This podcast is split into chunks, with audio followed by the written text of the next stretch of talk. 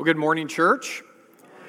It's always a blessing for us to be together. Before uh, we open up God's Word, I have something I'd like to say.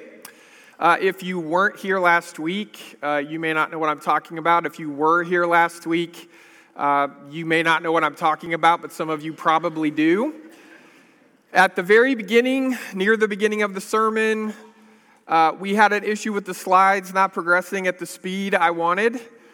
And there was an edge and a tone to my voice when I communicated that that I immediately regretted. And when I watched it back later, it was worse than I thought. You know how watching yourself on video can do that? So, uh, I, but before I even left uh, church last week, I'd already talked to the person running the computer to apologize. Uh, but because it happened in this room and in this place, and because of the cameras back there, it happened all over the world at the same time. Uh, I, I want you to know I'm sorry for that. I should have handled that moment better. And I want this to be a community of faith where when we don't handle stressful situations with the kind of grace we want, that we own up to it and we do better next time. And so that's what I'm pledging to, to try my very best to do. Before we move out of this moment, though, I, I do just want to say something we all know, which is it takes a bunch of people working behind the scenes to make things work on Sunday mornings. And the vast majority of the time, it's seamless. In fact, you don't even think about it. It's like a computer program's running everything, and I assure you, it is not. Uh, there's all kinds of people uh, trying to listen carefully, to mix the mics, and to, to advance the slides. And when you do something that's kind of invisible, and then the only time people think of you is when there's a problem, that is not a job that a lot of people sign up for. And so, will you join me in expressing our thanks for our AV team and just all that they do week in, week out uh, to make that happen?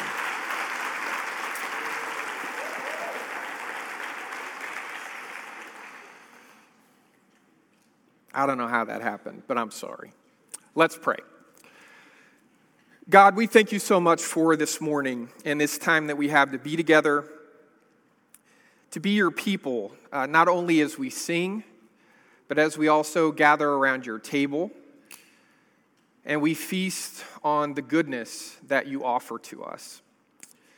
And now, God, as we center our hearts and our minds on your word, our prayer is that you would help us to truly listen to what it is you're trying to say to each one of us.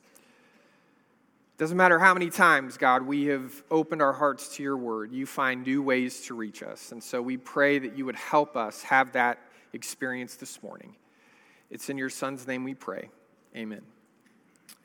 Okay, so just real quickly to catch up on what we focused on last week uh, at this time during the, the service we, we wrestled with this, this truth that I think we all know at some basic level, but we often forget. And that is that when we look out on the current state of our world and we see all of the places where things are not the way they're supposed to be. We see the darkness. We see uh, the people who are suffering. We see the injustice. We see the, the things going on where we just know this isn't the way things are supposed to be we tend to start to kind of believe one of two things. Either we put it all on ourselves, all the pressure, we try to, to put it on our shoulders and fix every single thing that's broken to save the world, or we, we kind of look at it and we realize how complex it is and, and how convoluted it is and how difficult it is, and we think, well, there's not much of anything I can do. So I'm just going to wait things out.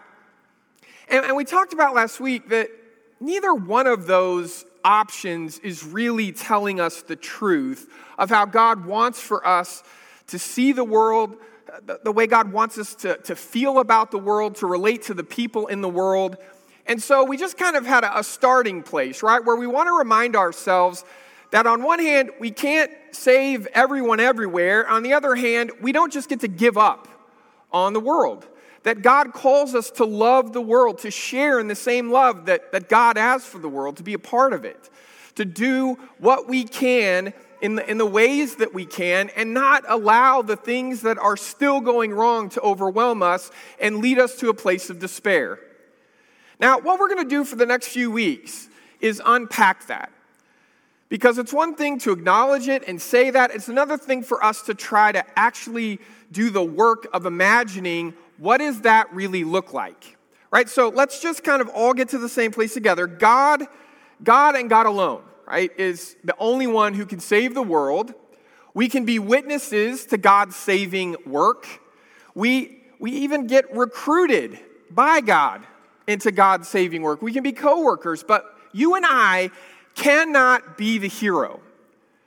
Now, I realize that for many of us, that last statement is uncomfortable. Because whether we tell anyone else or not, we tell ourselves stories where we are the heroes. I don't just mean that we're the main character in the stories that we tell ourselves and that maybe a lot of other people around us are just supporting characters that are either helping us get where we want to get or they're getting in the way. Uh, I'm not just talking about that. I'm, I'm talking about the fact that when we look at the things that are wrong, we imagine a future where we're the ones who fix it, and then we're recognized. Right? We're not just acting as the hero, but we're regarded as the hero. And we think, well, that would make it worth it, right? Because we, we realize that trying to save everyone everywhere, trying to fix all the things that have gone wrong, it, it would take everything that we have to offer. And it's hard to get our minds wrapped around offering all of that without thinking, but, you know, our, our name and our face and our story would be told all over. That people from every corner of the globe would feel gratitude when they hear stories about all the things that we've accomplished. And, and the truth is, we do this every week when we come together as God's people on Sunday morning. We are trying our hardest in this moment to, to put ourselves back in the role, in the the proper place that God has intended for us from the beginning. God, Jesus, the Holy Spirit, they're the heroes of the story. We cannot and we will not take that place. Furthermore, we're not created to. And throughout Scripture, we find that when people try to reach for a place that's God's place alone, they end up making a mess of just about everything. And, and so, not only is that a truth that we need to hold on to, but we also want to hold on to, to this future version of the world that we haven't dreamed up on our own. God's the hero, and God's also the author. And we all have places and times and opportunities to add lines to that story and, and to make decisions that impact that story because God has given us that kind of ability. God has shared that world making task with us. But there is no one who has as much power, as much authority, as much ability as God, as the author of life. And God's the one who gets to then dictate to us, tell us, define for us where the world is headed. And we read this passage last week, but I want us to read it again together now, where through the prophet Micah, God tells us the kind of future we're going to have. And it's a courageous version of the future, right? It, it's not us finding a way to go backwards to some comfortable version of the past. And it's not just one comfortable version of the past because there's more than one of us in this room, right? So we bring with us all these memories and nostalgia about the good old days and how we just wish we could go back to that place. But God says, No, I'm calling you, all of you, together to one place. And it's a place that I, I'm describing, it's a place that I'm defining. And the only real choice you and I have in terms of that future is whether we're going to share in God's future or run away from it. So let's read it together now Micah 4, verse 1. In the days to come, the mountain of the Lord's house will be the highest of the mountains. It'll be lifted above the hills. Peoples will stream to it. Many nations will go and say, Come, let's go up to the mountain of the Lord, to the house of Jacob's God, so that he may teach us his ways and we may walk in God's paths. Instruction will come from Zion and the Lord's word from Jerusalem. God will judge between the nations and settle disputes of mighty nations which are far away. They will beat their swords into iron plows and their spears into pruning tools. Nation will not take up sword against nation. They will no longer learn how to make war. Every person will sit underneath their own grapevine, under their own fig tree. And there will be no one to scare them, for the mouth of the Lord of heavenly forces has spoken. This is the future version of the world that God says is possible. And if you're anything like me, it sounds like a fairy tale. It sounds like it's too good to be true. Because even though I have lived my life trying to grow in faith and trust in God, my imagination is often very much still limited to what I think I could pull off on my best day in my best moment. That world that Micah is describing is not a world that you and I have the resources or the, the giftedness or the, uh, the ability to bring about. We receive that world as God shares it with us, but we, we can't just decide to make it happen. And we need to be honest with ourselves, right? That this future version of the world that we read about in Micah and other places in the Bible, it is shockingly different from the present version of the world. And we feel that tension. You and I feel that mismatch, and we want to do something about it. We feel like we have to do something about it. But when you and I, when we, I guess I would say, when we try to force God's promises to come true more than we trust in God's promises to come true, it never turns out the way we hope. It just, it doesn't work.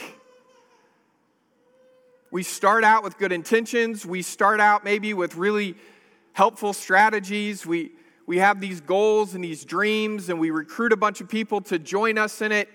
And we start out, and, and maybe we actually do start to accomplish the things that we, we hoped we could. But whenever ordinary, everyday people gather together to accomplish something, sooner or later, our struggle with sin is going to creep in. You and I, God, God has promised to deliver us from sin, but God doesn't deliver us from that wrestling match with sin all at once overnight. We're all in different places in that journey. And, and we can't wait until that struggle's over because that struggle's not going to be over this, this side of heaven to do anything, so we roll up our sleeves and we try to start fixing things. But before you know it, even if I set out to do something that I think God wants me to do, pretty quickly I'm at the center of it. And then you're at the center of it. And then if we're not careful, what starts to happen is other people who disagree with us or see the world differently or have different values than us they're not at the center of what we're trying to do. And in fact, they're on the outside of what we're trying to do. And if we're not careful, we decide the best thing we could possibly do is get rid of them, right? To silence them. That is never going to get us to this future version of the world that God is describing to us over and over again. Too often in my life, I have set out to do a good thing for God, and I've ended up doing an imperfect thing for myself. And I'm exhausted, and I'm tired, and I'm frustrated, and I can't imagine that I'm alone. And it's in moments like that that I think of stories that Jesus gives us in his teaching ministry. You know, stories like the parable of the Good Samaritan. And for so many of us, even if we didn't grow up in church, we know the basic structure of the story. Sometimes we forget the setup, which is an upstanding religious leader saying, Hey, uh, I can fix what's wrong in my life to access eternal life if you'll just tell me what to do. You set the hurdle, Jesus, and I can clear it. And Jesus says, Okay, well, how do you read the law? What do, what do you think God's asking you to do? Well, love the Lord God with all your heart, soul, mind, and strength, and love your neighbor as yourself. And Jesus says, okay, you know what you're supposed to be doing. Do that, and you'll have real life. Not just life that lasts forever, but genuine, authentic life that starts now. And then Luke tells us, but, but the guy wanted to feel like he'd already done what he needed to do. Now, isn't that interesting that this guy's looking at the, the world as it is? He's fully aware that this isn't the way it's supposed to be, but he's mostly concerned about what he needs to get out of it. So even though there's suffering and injustice and all kinds of problem in the world, he just, he's just focused on what he needs to get out of it, which is eternal life. What does he need to do? And Jesus says, You know what you need to do. And he just wants to justify himself. He's not trying to help bring the world closer to anything for anybody else. So Jesus tells him the story. There's this guy, he's trying to travel from Jerusalem to Jericho, and while he's on the way, he encounters thieves. They, uh, you know, confront him, they beat him up, they take everything he has, they leave him bleeding and naked on the side of the road. And Jesus says, a priest comes by. You know, a person who everybody expects to, to be someone who shares God's value when it comes to human life and interacting with people who are suffering. But the priest, for reasons we have to guess, Jesus doesn't just say he passes by, Jesus actually adds this little tidbit. He goes across the street and then he passes by. Now, it could be, you know, he's in a hurry and he had to be on the other side of the street. I don't think that's it. It could be that he is in a hurry and he sees this and he's not sure if the thieves are still around and he's, uh, he's scared, so he crosses the street. It could be that he's getting closer to noticing someone who's hurting and he doesn't really want to do anything about it. And he, he knows that if he gets closer, if he closes the distance, it might actually break through his hard heart and he's going to have to do something about it. So he maintains the distance. But whatever it is, he doesn't help. And then a second religious leader, a Levite, comes by. This guy, on, on a brutally unfortunate day, had to think both times when the priest and the Levite come around the corner, it's going to be okay. Levite does the same thing the priest does crosses the street, Jesus says, keeps going. And then Jesus continues in verse 33 saying, A Samaritan who was on a journey came to where the man was, but when he saw him, he didn't cross the street and hurry on his way. He was moved with compassion. The Samaritan went to him and bandaged his wounds, tending them with oil and wine. Then he placed the, the wounded man on his own donkey, took him to an inn, took care of him. The next day, he took two full days' worth of wages and gave them to the innkeeper. He said, Take care of him, and when I return, I'll pay you back for any additional costs. And Jesus finishes the story and turns back to the guy and says, What do you think? Which one of these three was a neighbor to the man who encountered thieves? And the legal expert said, The one who was moved by compassion toward him. And Jesus told them, Go and do likewise. Now, the key, as far as I'm concerned, to this entire story is this moment where someone comes across a hurting someone else and is moved by compassion. Doesn't create or maintain distance, but closes the distance at great cost and risk because the Samaritan doesn't know any more than the priest or the Levite did where the thieves are. He doesn't know if it's a setup and an ambush, he doesn't care. He cares about the person who's hurting in front of him, and he drops everything to help. And Jesus says to this legal expert if you want to have life that is truly life, life that doesn't just last forever, but life that is the way that God intended, this is what it looks like. And I've been wrestling with this idea for the past several months, and uh, I, I, want us to read this next statement together because it's a, it's a statement that's really been keeping me up at night. I was briefly up at 4:47 this morning. I didn't know Ginny and I were both awake. Unlike her, I went back to sleep. But this is something that's been keeping me up. If we have to resist our God given sense of compassion to maintain our current way of life, we are not following in Jesus' way of life. Let me make it a little more uncomfortable.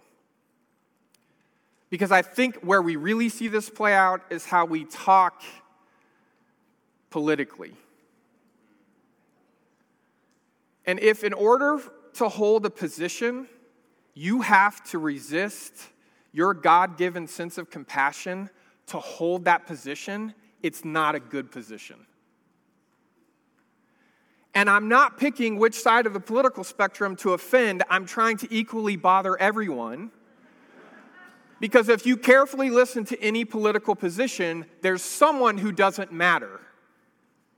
There's someone who's being silenced. There's someone who's being ignored. There's someone who's, who's being resisted. And we tend to choose the positions now, we come up with a lot of ways to make it sound not self focused, but we tend to pick the positions that cost us the least and allow us to turn down the volume of, of God pulling on our heartstrings because either a group of people are, are, are, are people we don't understand or relate to easily, or the problem is so complicated and there's so much involved in it, we'd rather not have to think about it. And in order not to think about it, we have to stop thinking about them. And I'm telling you, doesn't matter where you are, the right and the left, we all do it. And, brothers and sisters, as followers of Jesus, if you hear me trying to hold a position about the state of our world where I'm turning down the volume on God's compassion, I hope you find a way in love to call me on it. Because that is not the place, that is not the role God is calling us to. And we all do it. We all do it. I know we're not setting out to do it. I, I, know we wouldn't even tell someone else that's a good way to move through our broken and shattered world. But there's times, look, I, I want to be really straightforward with you. If Jesus was telling this parable now, it would be, I think it would be even more challenging because if, if you put yourself in position in this story, if you're the Samaritan, it's not like there's one guy bleeding on the side of the road. Because of our technology, because of what you've got right in your phone right now, because of what you've got on TV and everywhere else, we know now there's not one guy on the side of the road, there's millions. And it's just too much to take in. And it starts to get tricky when it's like, we start to wonder okay, what do I do when it's not just my choices that are impacting someone, it's a bunch of other people's choices, and I don't have a lever I can pull to fix it all? And if I don't have a lever I can pull to fix it all, if I can't do it all, then I don't really need to try to do anything, right? That's where we go pretty quickly. Well, sociologists have all kinds of terms for this, right? Compassion fatigue. It's a real thing. We've all felt it. We have got to fight it in Jesus' name. We've got to resist it. We've got to say, look, I know the temptation is to think it's too far gone. Things are too far rotten. Things are falling apart and there's no way back. And I'm not the person. You're right. I'm right. I, I'm not the person. You're not the person.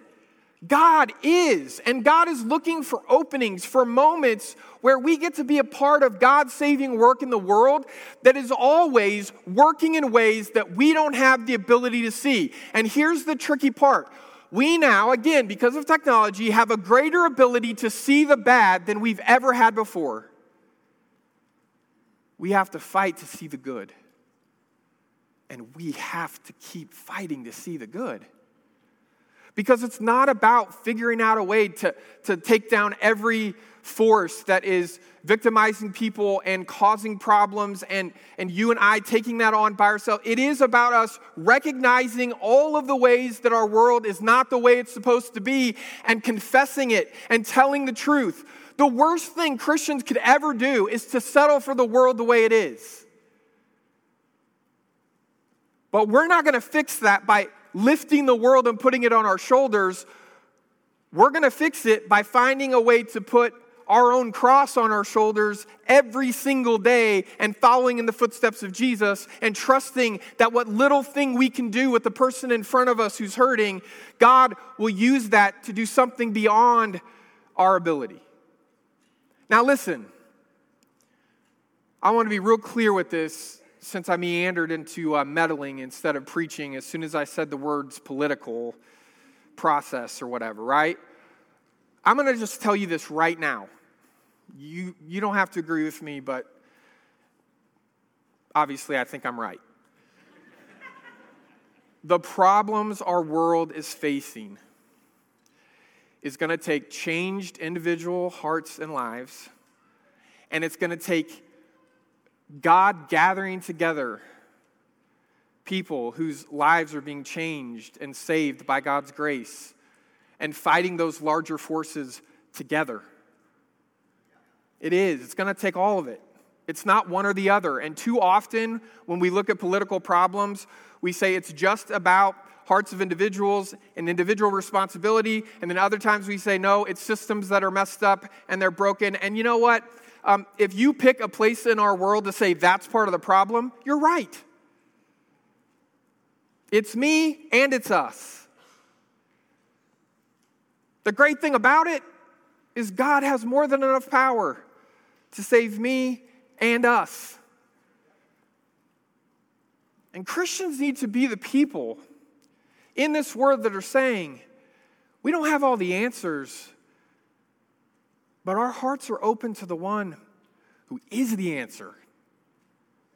We don't know how to fix all this, but we trust that God loves this world and hasn't given up on it yet. So come be a part of, of this thing that God's doing in us and through us.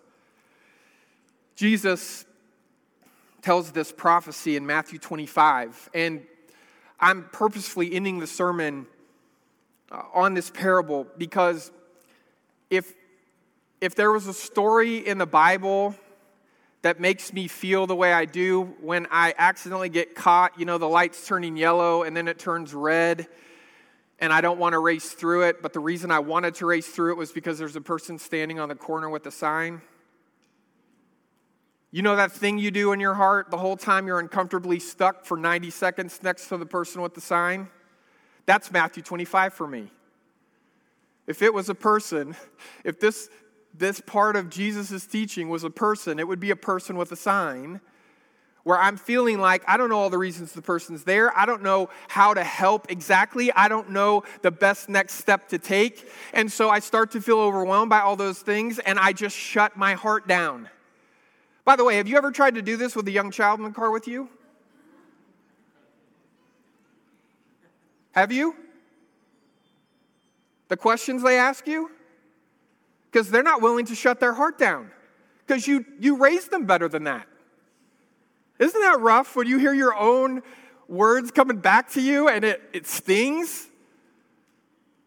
I, I can't tell you how many times in, in our lives Lauren and I get stuck next to somebody, and one of, the, one of the, our daughters says, I thought you said we're supposed to take care of people, Dad.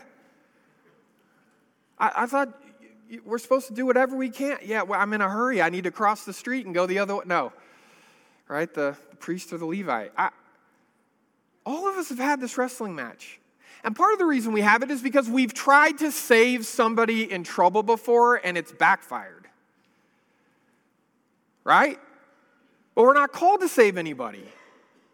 We're called to care and to trust that God's going to use what we do through compassion to save them. Not just the one thing I do, but all kinds of different people interacting with them in their life. That it's not all on me. And so if I can't solve it all, that doesn't automatically give me permission to shut my heart down and decide I'm just going to look the other way. Okay, let's read this together. So you, you've probably at least heard something about this again, whether you grew up in church or not. But Jesus says, Look, a day is coming, and the, the Son of Man, I'm going to be judging between nations, between people, and like a shepherd separates the sheep from the goat, I'm goats, I'm going to do that. And I'm going to turn to people and I'm going to say to them, You're welcome into the kingdom that was prepared for you from before the creation of the world. You're going to live in the presence of God for all of eternity. And the reason that you're going to get to have that life is because I was hungry and you gave me something to eat, and I was thirsty and you gave me something to drink, and I was a stranger and you invited me in, and I was naked and you gave me something to wear, and I was sick and you took care of me, and I was in prison and you came to visit me. And then those who are righteous will reply to him, Lord, when? When did we see you hungry and feed you or thirsty and give you a drink? When did we see you as a stranger and welcome you or naked and give you clothes to wear? When, when did we see you sick or in prison and visit you? And the king will reply to them, I assure you that when you've done it for one of the least of these brothers and sisters of mine, you've done it for me. Now, the scarier part of the parable is when it continues to go and he turns to those on his left, right, the, the goats, and says, You didn't feed me, and you didn't give me something to drink, and you didn't clothe me, and you didn't. And they say, Well, when, when did we fail? And he says, When you didn't do it for the least of these brothers or sisters of mine, you didn't do it for me. And they spend the rest of eternity in a far less pleasant place, Jesus says. Right? Look, I know this is a tricky series. I've been talking to all kinds of different people, asking them, Am I being clear? And they all kind of give me the same look, like, I'm not sure that you are. But I'm not sure how easy it is to be clear about all this. So let me try a, a metaphor.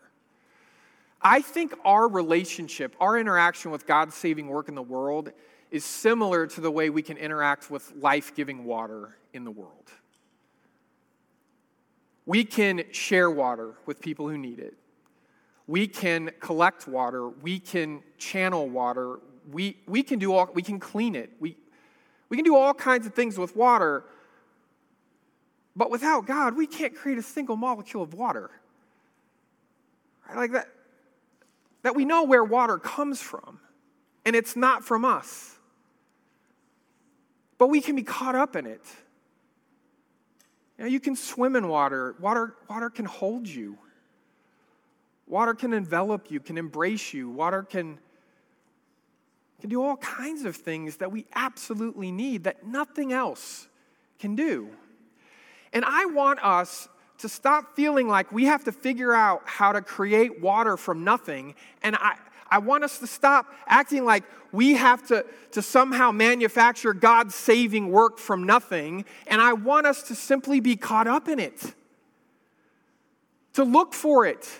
And when we find it, to be, to, to be swept away in it, in whatever direction it's going at that time, right? And, and we know what God's saving work looks like. It looks like hungry people being fed and thirsty people being, being given something to drink. It, it, looks like people who don't have enough clothes to wear being something that, that shelters their body. It looks like people who are sick being taken care of. It looks like people who are imprisoned having people who still care about them and don't want to throw them away. We know what God's saving work in the world looks like. And in fact, I would argue that church people have been resistant enough to God's saving work in the world that God has had to go outside the church to get it done.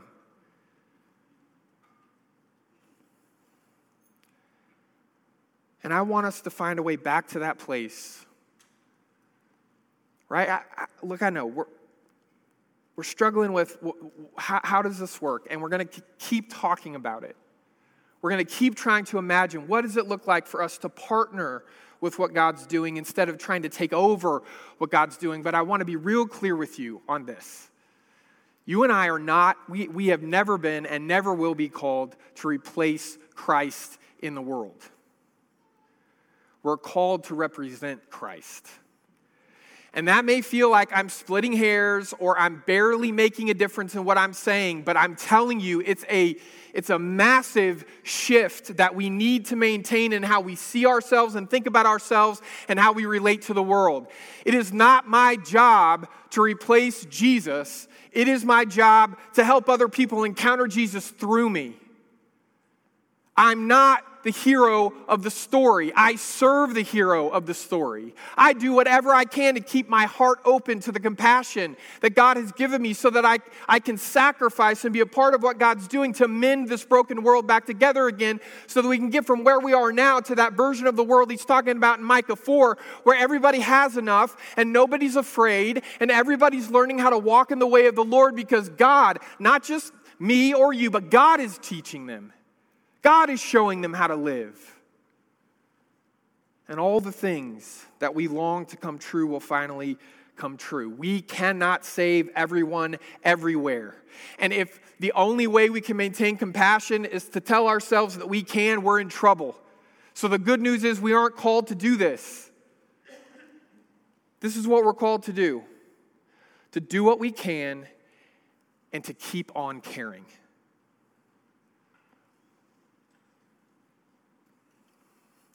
I don't find it a coincidence that this last week we fed, what was it, Stephen? I'm not a good math, 4,282. Where's Janet? Is that right? Okay. In Mark chapter 8, do you know roughly how many people Jesus fed? Anybody? Okay, 5,000 is a different story because Jesus doesn't just do this once. But in Mark 8, he feeds 4,000. Because on that other occasion, there were just a few less people that were hungry. Right? So he fed the people that were in front of him. And both times, Mark points out that that amazing miracle is done by the people who are there giving what they have. And it's not enough to feed all those people, whether it's 5,000 or 4,000 or 4,282. But it's in, in caring and keeping our hearts open and saying, I don't have the answer to all this, but here's what I do have. And then trusting that Jesus takes that, that sacrifice given in good faith and says, Stand back and watch. Watch what I do. We can be witnesses, we can be co workers. And that's exactly what God is asking us to be and to do. But the only way you and I are going to be witnesses and coworkers is if we keep caring. If we keep our hearts and our souls open to the gift of compassion that God has given us. A compassion that refuses to let us write anybody off. Because if anything else has to be true of Christians, it has to be that we're the ones insisting on seeing every single person as the dearly loved child of God they really are.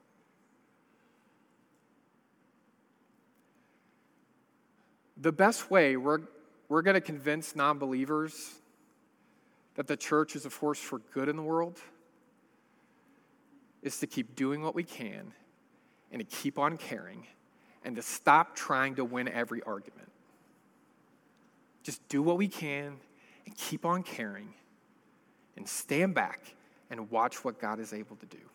We're going to sing together now, and as we do, my encouragement uh, to everyone in this room and everyone watching online, my encouragement is don't turn away from the hurt that's in our world. Find a way this week to open your heart up to that truth. But in the moment that you start to feel overwhelmed, the moment you start to have that compassion fatigue creep in, bring those concerns to Jesus and ask for God to open in your heart some sense of what thing you can do to help. We have to find a way to keep seeing, to keep hearing not only God's voice, not only God's work, but to keep seeing and hearing God's children. Because wherever people are suffering, that's where we're called to go. Would you stand together and sing?